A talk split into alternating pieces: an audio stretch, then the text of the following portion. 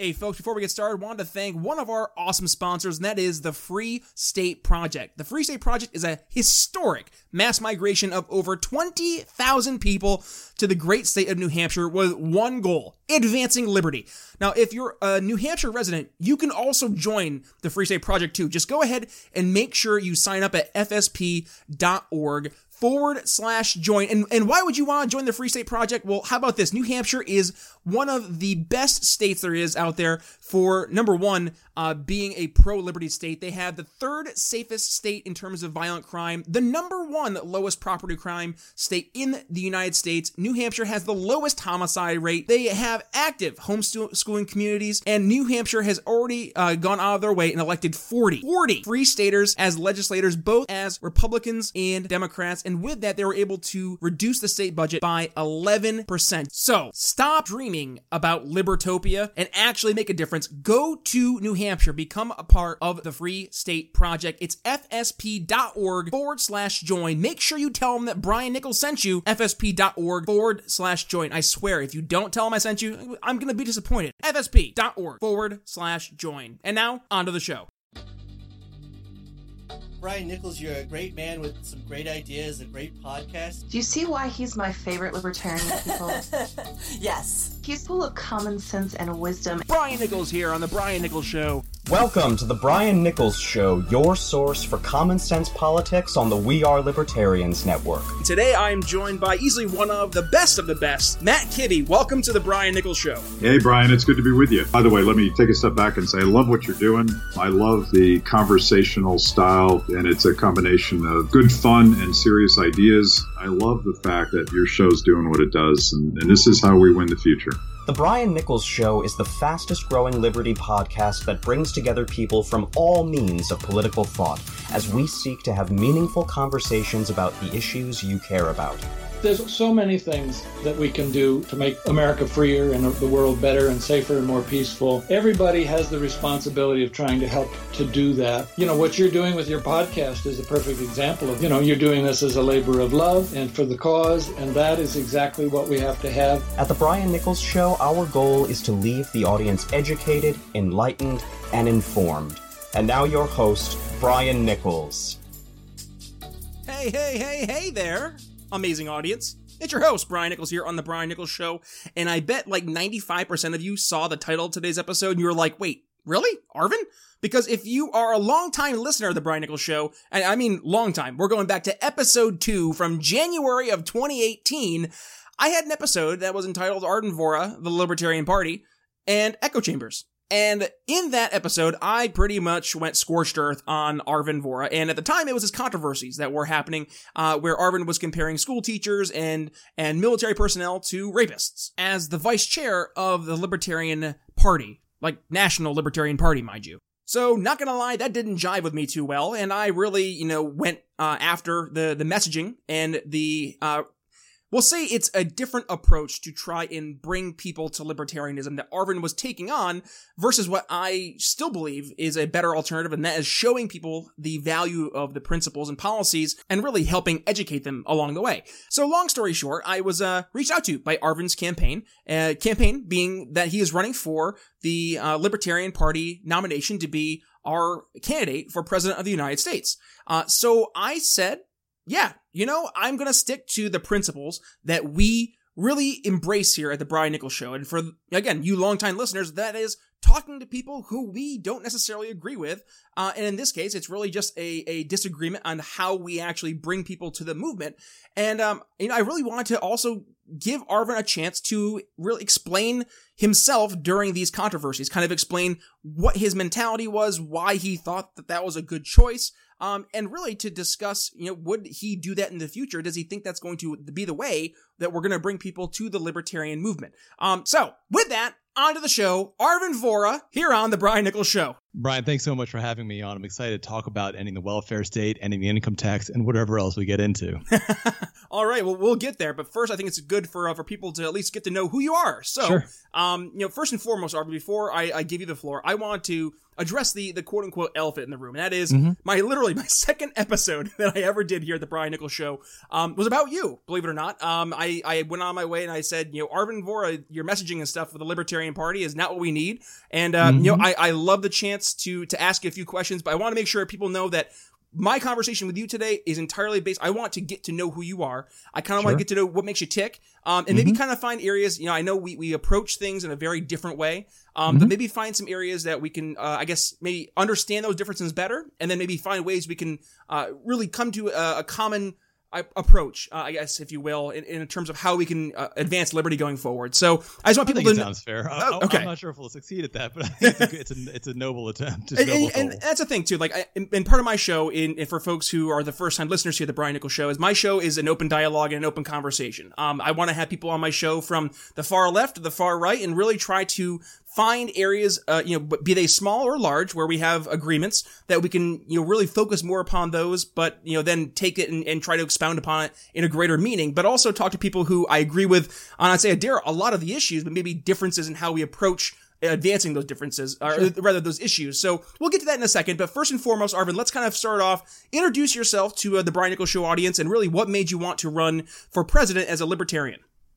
Sure. I am an entrepreneur, a small business owner. I've run my own educational business, Vohra Method, since 2001. And I've been heavily involved in libertarian activism for many, many years. I was on the Libertarian National Committee for three terms, two terms as the vice chair.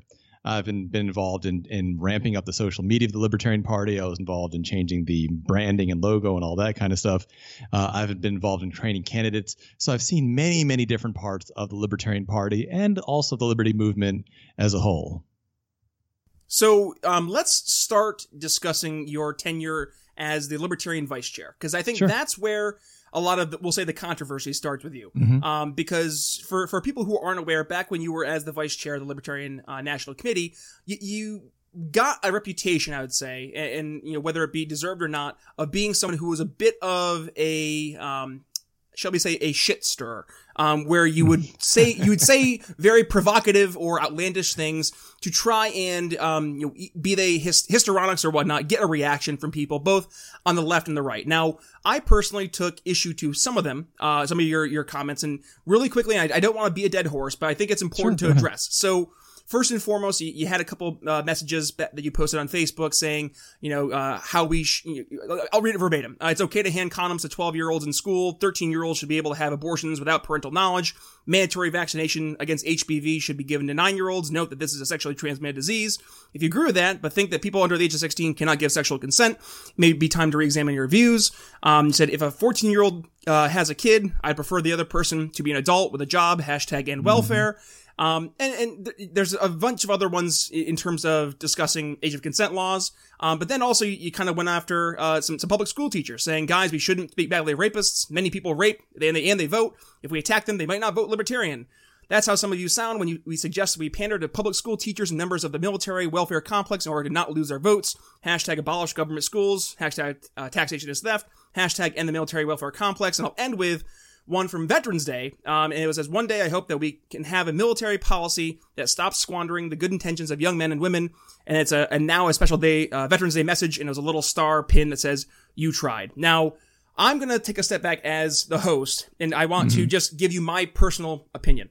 Okay, I go for it. find I find that to be very distasteful in trying to bring people who aren't already interested in libertarianism actually more towards our concepts and our beliefs and actually advancing liberty beyond our spheres of influence. So back when I did my show back in it was actually I think February or January of 2018 where I discussed this the first time, um, I took issue to the fact that it makes my job as someone who is a liberty advocate to bring people who are libertarian curious or just liberty curious, be they from the left or the right, and to have them get more involved in the liberty movement and start to learn more and, and grow themselves intellectually when comments like that are made that are either going to be attacking public schools or attacking the the you know military or uh, saying we should look at the way we approach age of consent laws in, in a way that kind of came across pseudo endorsing pedophilia, which I know you've said openly that you you did not intend that, but.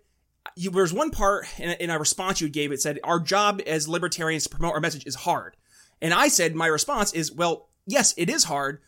Stop making it harder." So I, I will give you the floor there after my kind of three minute speech, as you will, to, to maybe help me better understand what your mindset was when you posted these kind of comments, and I guess how you have approached them in the past year and a half, two years following, and maybe changing the way you you've addressed you know the the various ways to to bring people into liberty movement, or just the way you've maybe I say refined your messaging to be more palatable for a larger non-libertarian audience. Sure, and, I'm glad to have the opportunity to to talk about this a little bit more deeply. I mean, I've talked about this a little bit, but but I think you know here with with uh, you know being on your show really lets me share some of the the, the history of this much more deeply. Uh, in 2016, at the end of it, I was just over the moon. I was so excited. I was you know was the vice chair. You know, Nick Nick Sarwark and I had really been part of the leadership that had grown the party so much. I mean, we had the, you know, thanks to the, to the Johnson Weld campaign, we had so many new people. Everything looked like it was going good. And so many people close to me were warning me. They were saying, You are not leading the movement that you think you're leading. And I said, What are you talking about? We have a growing liberty movement. We're fighting against government schools, ending welfare. And what everyone that, that was close to me, that was maybe a little bit more objective than I was, said, That's not what you have. You have a bunch of people who want to smoke weed and they're happy to find a pseudo intellectual organization that supports that. And I didn't believe it. I absolutely refused to believe anything like that. But I started to have doubts. There were some things that made me have some doubts.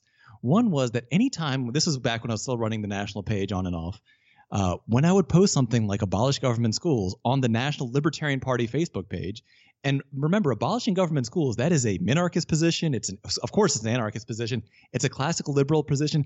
There's no type of libertarianism in which government schools exist. There is simply does those two things are fundamentally incompatible. There is a zero amount of overlap in those two Venn diagrams. And when I would post that, I would get such huge blowback. I thought that was weird, but I, you know, I let that slide. When I would say other things about government schools, a lot of, blowback, and I, I said, well, you know, I'll let that slide too uh, things started to get stranger to me. I realized that that under what I thought was my good leadership, the Libertarian Party was becoming increasingly sort of statist worshiping in a very shallow and stupid way. I mean, I think that that military rah rah is not in the modern era considered to be a sophisticated or intellectual or serious or rigorous approach. Most people say, yeah, you know, some people don't have any other options, or people say, well, people get tricked into bad decisions. But when I saw that for example, inside of the Libertarian National Committee, we had people who were joining the Marines from inside the committee, committee members joining the Marines after talking to other committee members. I realized how far we had strayed. Can I pause? Can I pause you really quick? Because oh, because because conversely, I'm just gonna you know toss this out there. I've heard from dozens, just personally myself, dozens of people who have been in the military who they went into the military with the expectation of what the military was promoted to be by the military recruiters or what have you. And when they got more involved and they realized what was actually taking place, that actually was the tipping point for them to start to look more towards libertarian ideals. So mm-hmm. I, I, empathize with what you're saying in, in, terms of people who are a part of the LNC joining the Marines, but then conversely, I've heard people who were part of the Marines and after their experience in the Marines or, or the military or armed services in general, then actually push them more towards libertarianism. That there, and there's no question about that. And when I when I meet with you know veterans who are in that in that ilk, for example, one of my competitors, Adam Kokesh, uh, he has a tattoo that says "Some gave all for nothing," and I think that there's so many people in the military who were in the military who realize that these sacrifices are wasted, that this heroism is being wasted. Um, at, at one point, Larry Sharpe and I were on a on a debate on this, and, and Larry Sharpe had taken issue with some of the things that I'd been saying, which is hardly any surprise. Uh, but actually, I agreed with something that Larry said. He said, "I understand." He was, he was speaking to the members of the military. He said, "I understand why you joined the military. I understand that you wanted to fight for freedom. Now leave the military and come join us." And all of those are messages that I can get behind. I can get behind Adam Kokesh's message. I can get behind Larry Sharpe's message to leave the military and, and come home. But what I cannot get behind and what I cannot stomach is a mindset that says military rah rah. We need to. It's, it's great and heroic when somebody joins the military because it's not. It's it's a bad, bad, stupid, stupid decision. If you're doing it because you think it's heroic, you're misled. If you're doing it because it's going to pay for your college, well, that's just sociopathic. If you're willing to kill kids to get to college, then there is something very deeply morally wrong with you. So, either way, it's not something I would say it's a good idea. And to encourage that, to see so many of my libertarian brothers and sisters encouraging that and cheering people on when they join the military, I realized that I had failed fundamentally. I had deeply and fundamentally failed in my leadership position if that was the culture that I had inadvertently encouraged. And I realized, you know, looking through the Gary Johnson campaign, that, that there was things I turned a blind eye to. I knew that that they were, for example, uh, doing advertising out, outside of military bases, and they weren't advertising. They weren't doing Larry Sharpe advertising, right? They weren't saying, "We know why you joined the military. Now leave the military and join us." They were, it was just like the troops are really good. Support the troops. Support the Gary Johnson. It was just that empty military rah rah sort of like low intelligence patriotism, and and I and I turned a blind eye to it. I was like, yeah, that's fine. The Johnson Weld campaign is doing that. I could have said something. I, I mean, I knew about it, but I chose not to say anything. And that, you know, that's a moral decision that I made, and it's obviously something I need to live with. Um, but I had realized that that what I was doing there had failed. And what was even more telling, so much like much much like like you now, at the time I was running the Libertarian Party uh, official podcast, and I had an, I had a rule that, and I would interview uh, three or four candidates every episode. If I had a, I had a rule that if all three or four candidates could get through the the segment without talking about increasing government. So in other words, just leaving it neutral or ideally cutting it. If we could just get through an episode, then I would post the episode on the national page. And I almost never did. And I realized that we were a party that had become so statist friendly that our candidates, our spokespeople, were out there spreading the the message of more government instead of the message of cutting government. And to me, that was a failure. So having realized that you know me being the nice kind of golden boy of the Libertarian Party wasn't working, and, and just for some backstory, in in 20 uh, uh, in in 2016. Uh, uh it, uh, sorry, in uh, after my first term of the L, as as an LNC member, that would be 2014. The chair, Jeff Neal, said, you know, he called me Rookie of the Year, as and I'd you know done the most stuff of anybody new on the LNC, but that wasn't working. And we had so many people out there who thought libertarianism was about having a social safety net. Why? Because that's what Gary Johnson said. About the fair tax. Why? Because that's what Gary Johnson said. About keeping government schools because Johnson Weld refused to say anything on the topic. About maintaining the drug war because, again, they refused to say anything on the topic. Uh, Johnson Weld, Bob Barr that was the same. He refused to talk about legalizing all drugs.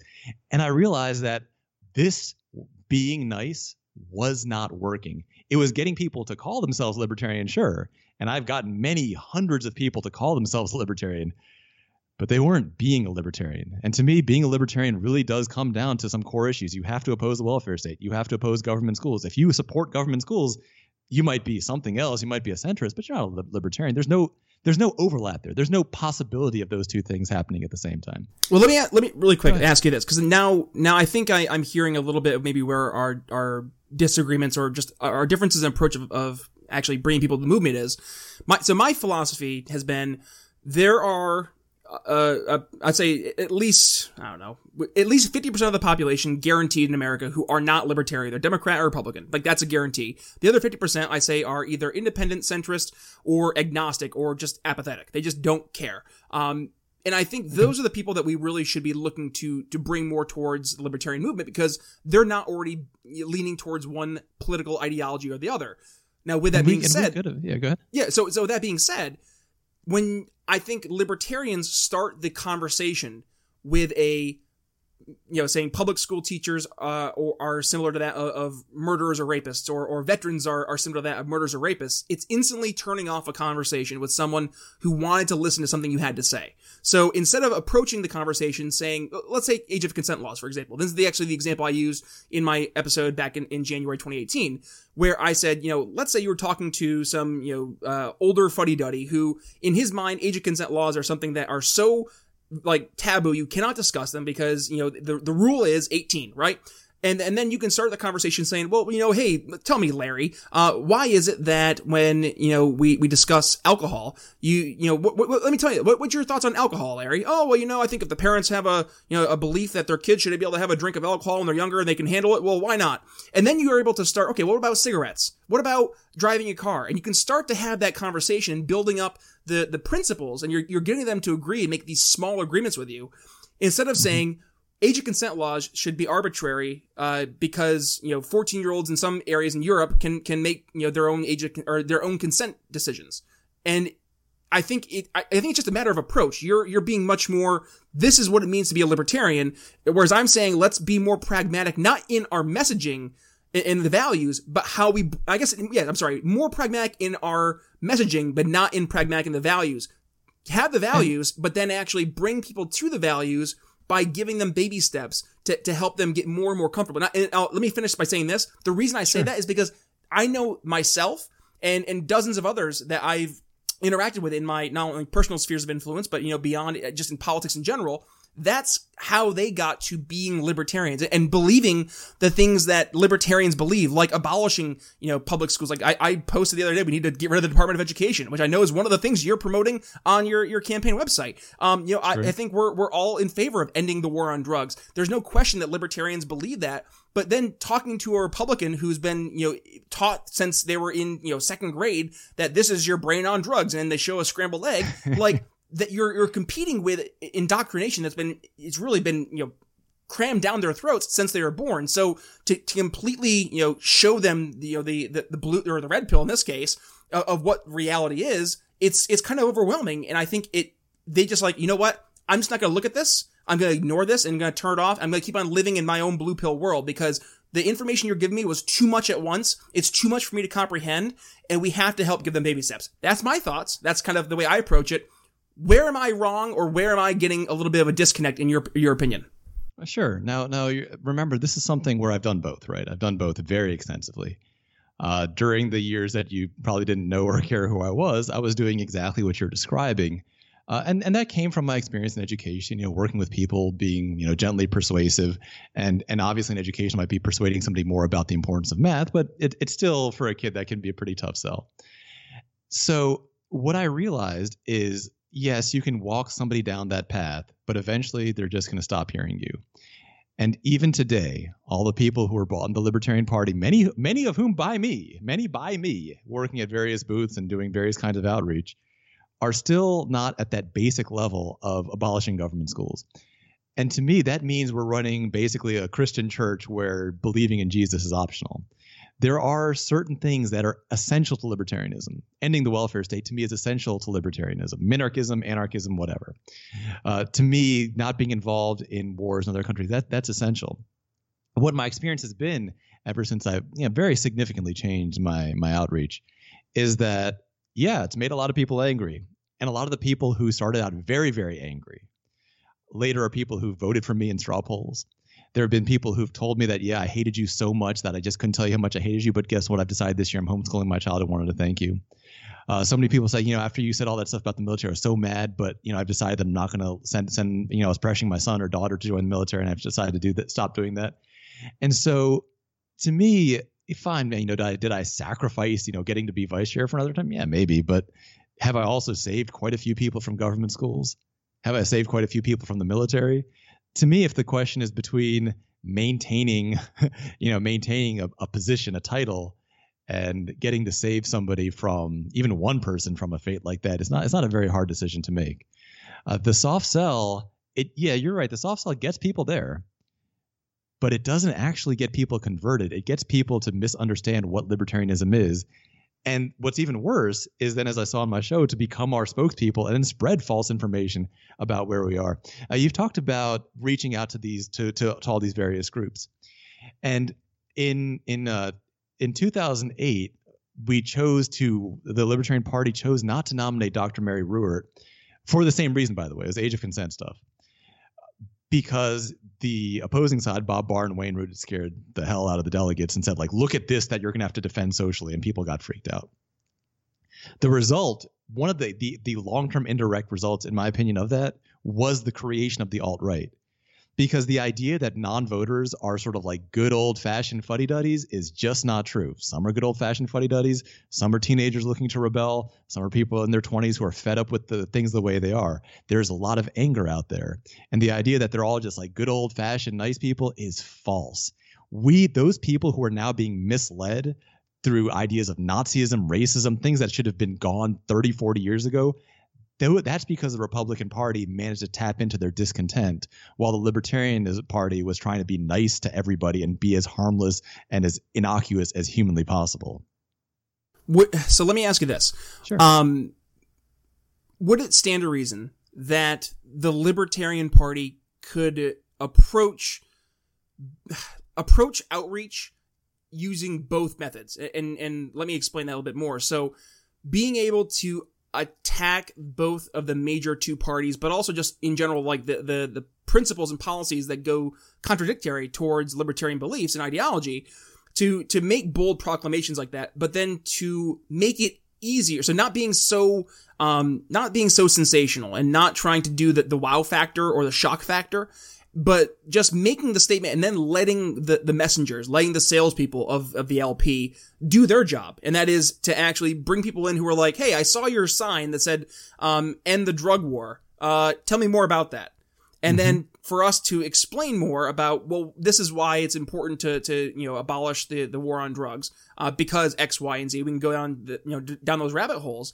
I'm just, I, I think that's my, my perspective, Arvin, is that when you start out making a very shock oriented statement that is instantly going to turn off people, it's not giving the sales guys the, the chance to give their pitch. You know what I mean? Like instead of so I don't think I, that's true actually. No, I mean if you if you look at the most recent successful election, it was Trump. This these are Trump's word by the way, not something I agree with. But what Trump said is, "I'm going to build a wall to keep them out and make Mexico pay for it." That's about as incendiary a statement as you can get. But what he did, and, and here's the, the issues like libertarians, we've gotten so used to being ignored that we forget that being fought is a step above being ignored, not a step below being ignored. That sensationalism, that controlling the message, the only reason uh, that I mean, I would have had the Libertarian Party talking about ending, you know, not enlisting the military for until now, out of respect for for for Nick Sarwark, who asked me to tone it down a bit. I I I agreed to, but the simple fact is this: during that time, I had the Libertarian Party talking about exactly what I wanted to. And if I'm the nominee, I'm going to have the country talking about what I want them to talk about. Now, that's for Brian, that's going to make your life harder because you're going to have a lot of people attacking you. But on the other side, it's going to make your life easier because people are going to be, dem- they won't be politely listening to you. They're going to be demanding an explanation from you. You're going to have that captive audience. So, I, agree. I would have a captive audience, but uh, a captive audience, but the the conversation is different from a, a, point of trying to teach people or trying to um, you know just guide people through a progression of how I got to where I was. And I, honestly, I think that's the best way, honestly, to, sh- to bring people into the movement is to say, well, this is my story, and I came from you know the right, and you know here's somebody else's story that came from the left, and here's how we're able to both see problems in our society, and we originally started with different ways to solve those problems, but we ended up in the same position. How did we get there? I find that I've had infinitely more success doing that than trying to go back and say, well, what they were trying to say. So I'll, I'll, give you an example. I had one of my, my dear friends ask me, he's like, what is the, this vice chair of the Libertarian Party doing? He's saying that public school teachers are like that of rapists. Like, come on, man. Like, that's, that's a little out there, right? And I'm so, like, so then did you take that opportunity to explain that there, this is a non-consensual thing where they're taking your money without your consent? See, people have often said that taxation is te- theft is like the last thing you should ever say. But the biggest converter in the entire history of the libertarian movement begins her argument with taxation is theft. Well, that, see, I agree with you, Rand. and that's the thing. I agree with you, and, and I, I agree. Yes, you're right. It is non-consensual. The problem is, is that to even get to the point to have that conversation, it becomes infinitely more difficult. So back to my original point is our job already as the third party, the little kid table, our job is hard. And I just, I, I find it frustrating sometimes when it's made harder than it, it should be when we're trying to defend our statements versus saying, here's why our ideas are right. And on the, the, the battlefield of ideologies and, and beliefs, we're going to win because our ideas are based on just fundamental moral v- virtues. I mean, don't what, hurt people and don't take the... people's stuff. That's pretty, that's pretty common for anybody to say, yeah, that makes sense. And I yeah, think but we... they don't include government schools as taking people's stuff. They don't of course include they the don't. military welfare complex as, that. But we have to and... explain it to them. And that's my point is like to be able to actually explain to people, get the, get the chance to actually sit them at the conversation table and say, here's wh- why I think you're wrong and here's why I think what I'm saying is right. And to, to let them in their mind weigh the, the difference of ideas. I hear what you're saying. Like, people get stuck in their mindset because public schools are like the the, the good, the good thing. thing. right? Yes, and like I, okay, I, think, I, think about, I listened to Dave Smith with Nick, Nick Gillespie, and Dave Smith and Nick Gillespie they were on uh, Thaddeus Russell's podcast, and they they went back and forth on this too. And, and I've had Nick on my show. I'm I'm working on getting Dave on my show, and I, I I think they both have valid arguments in terms of how they want to approach discussing public schools I think it's just a matter of which one's going to work. And I honestly, I, I found well, to here, be more compassionate how, has worked. Let's look at how reason discusses public. People have said there, there's two points I want to make. First of all, if you want to say who in the Libertarian Party has had a serious and intellectual discussion about age of consent, you can narrow it down to three people. And you know, I happen to be in a in a, in a group with two total giants, but it's three people that I know of. It's it's um, Murray Rothbard, Mary Ruwart, and me. It shouldn't be three people. It should be everybody. And people who are often saying, "Well, I I don't like the way you say it," and you look at what they say, like what they've said about abolishing government schools, it's usually nothing. Silence is not persuasion. Silence is silence. If you look at Reason Magazine, what they've said about abolishing government schools has been nothing. The only thing they've talked about, and the only time they've mentioned abolishing government schools in the last I don't know how many years, has been inside of a quote from me, which was an an, an article that was actually kind of biased. Like, was a it was it was a negative article about me that was talking about abolishing government schools. That's how close Reason, our flagship publication, has gotten. So when people say like I don't like like the way you say it, I say fine, say it a different way, say it ten different ways, but say it saying, staying silent about the best parts of libertarianism, getting rid of government schools, getting rid of, of, of, of, of military recruitment, ceasing to deal with other nations with threats and violence, bringing the troops home. Say it some way, but don't say it silently. And that's the big problem that I have with the with the approach that says, "Well, I like what you say, but I don't like the way you say it," because most of the people who do that don't say anything about the topic at all. So would it be fair to, to say that you would be more so obviously you're running for president of the United States as a libertarian. So I think it's it's fair to assert that you you're much more in the mindset of say the things that could be controversial and and let the public control the message. Yeah, control the message and let the public really you know I guess get hit with the truth, and then it's on to them whether or not they want to accept it or not. Versus having a person who's going to be more of a you know, and let's just use Larry Sharpe for example, right? Because I, I, had Larry on my show just a couple weeks ago. Um, Larry is much more in the here's the problem Here's why the current solution isn't working. Here's the alternative, right? Where versus what I hear from you, and maybe you can correct me if I'm wrong on this, is that it's more of this is bad, and then just leaving it as it is. I mean, and like once the this is bad proclamation's been made, people are like, okay, it, yes, it's bad, but I don't know where to go from here. Whereas uh, it seems like Larry, or just that, in general, it's been much more trying to educate. So am I, I wrong I don't think there? That, that's true. I mean, for example, we talk about abolishing government schools. Uh, you know, on my on my business website, we have a free page that gives people instruction about homeschooling. I've done plenty of videos about homeschooling, and you know, both in the community and on on Facebook. So I don't think I don't think it's fair to say just this is bad and don't do anything. For the military, I've, I've talked to people, you know, both publicly and and and privately about how to get a conscientious object, objector discharge. Uh, it's a it's not a dishonorable discharge. It's a way out of the military if you if you get there and realize everything you're doing is totally stupid. Um, but if you if you say what is the biggest problem that libertarian candidates face, it's not being opposed. That's not our biggest problem. If we were being opposed, that'd be fantastic. It means we'd be in the debates. It means we'd be in the media. Our biggest problem is being ignored, and that's what happens to most libertarian candidates. And they help out the media by making their message ignorable. Larry Sharpe is an extremely charismatic speaker, so so he uh, to me he's in a, maybe a slightly different category. But even what he's done so far with a lot of the media he's gotten has been to essentially squander it. I mean, he he was asked questions about abolishing government schools, for example, by Joe Rogan, and instead of talking about that, which he could have, I mean, he was just just handed this beautiful opportunity. Larry Sharpe, by the way, also believes that we should abolish government schools. He just danced around the question and talked about I don't know vouchers or some nonsense.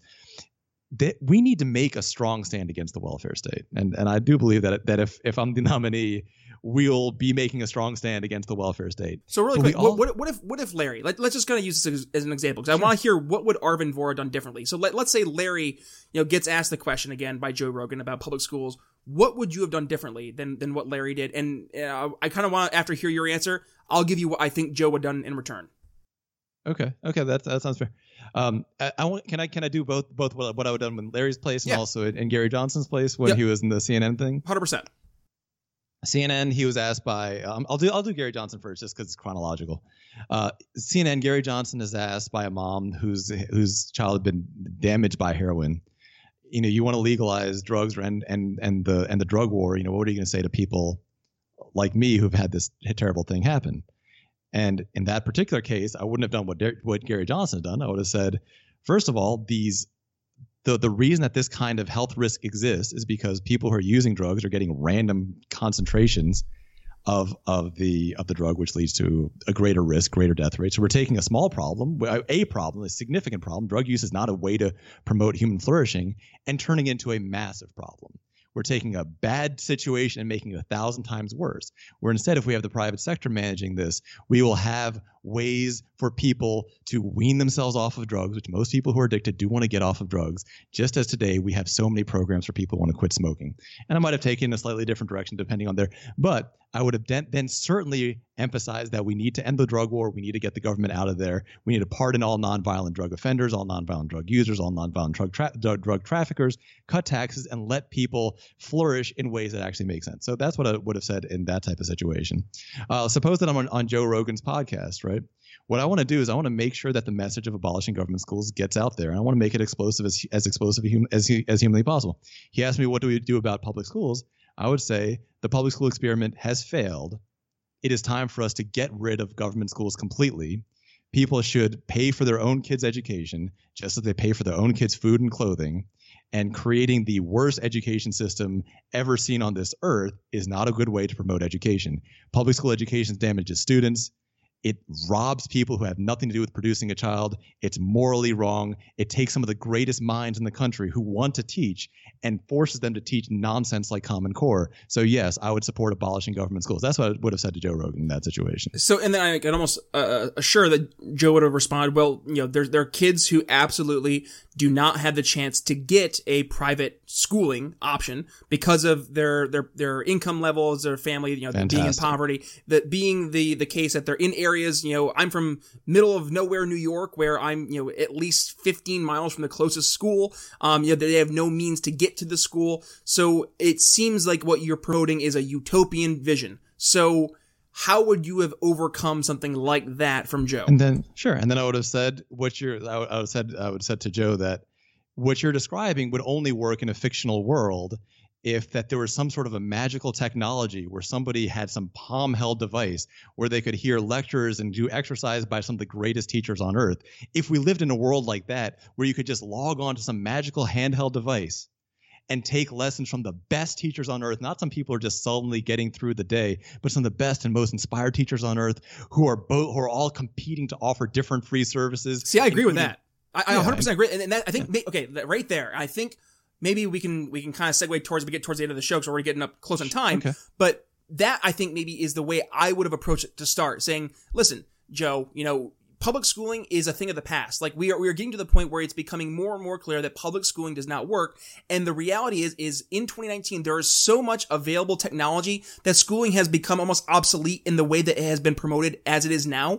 We, and like you just said, Arvin, we have the opportunity for kids with, with cell phones or with the, just going to a public library and accessing, and I know public libraries, public, uh, obviously, but you know, saying we have these existing things already in place that they can access the internet just to get, you know, online to, to experience you know the the the words and the lectures from some of the smartest people out there isn't that maybe a better way to approach the conversation? You, and you don't I've think done, it is? because i've done both. I've done both. I mean i've done i've started that way and that way does not work. It's it makes the initial conversation easier it makes the conversion happen literally never.